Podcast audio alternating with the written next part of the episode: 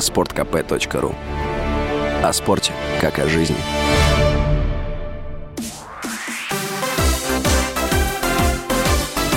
Новости спорта.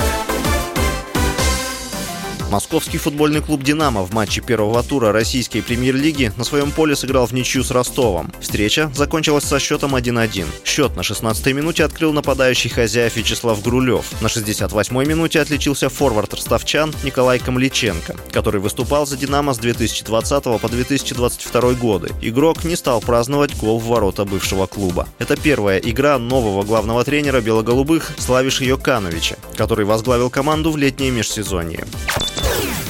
Российский боец смешанного стиля Сергей Харитонов заявил, что ему предложили провести поединок против Александра Емельяненко. Об этом сообщает Метарейтингс. 41-летний тяжеловес подтвердил, что с ним говорили о поединке с Емельяненко под эгидой промоушена «Хардкор». С Харитоновым уже общался глава организации Анатолий Сульянов. Однако россиянин отметил, что договоренности пока достичь не удалось. Обсуждение данного вопроса продолжается. В сентябре Емельяненко должен был провести поединок по правилам бокса против тяжеловеса Вячеслава Дацика. Харитонов отметил, что не расценивает данное мероприятие как спортивное. Емельяненко и Харитонов неоднократно вступали в перепалку в социальных сетях. Конфликт между бойцами начался еще в 2011 году.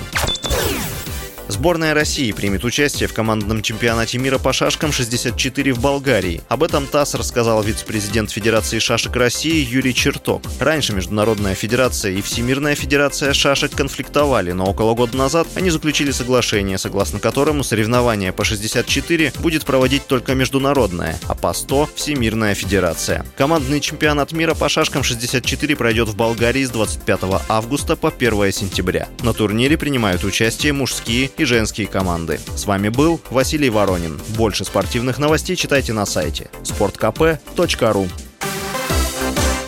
Новости спорта.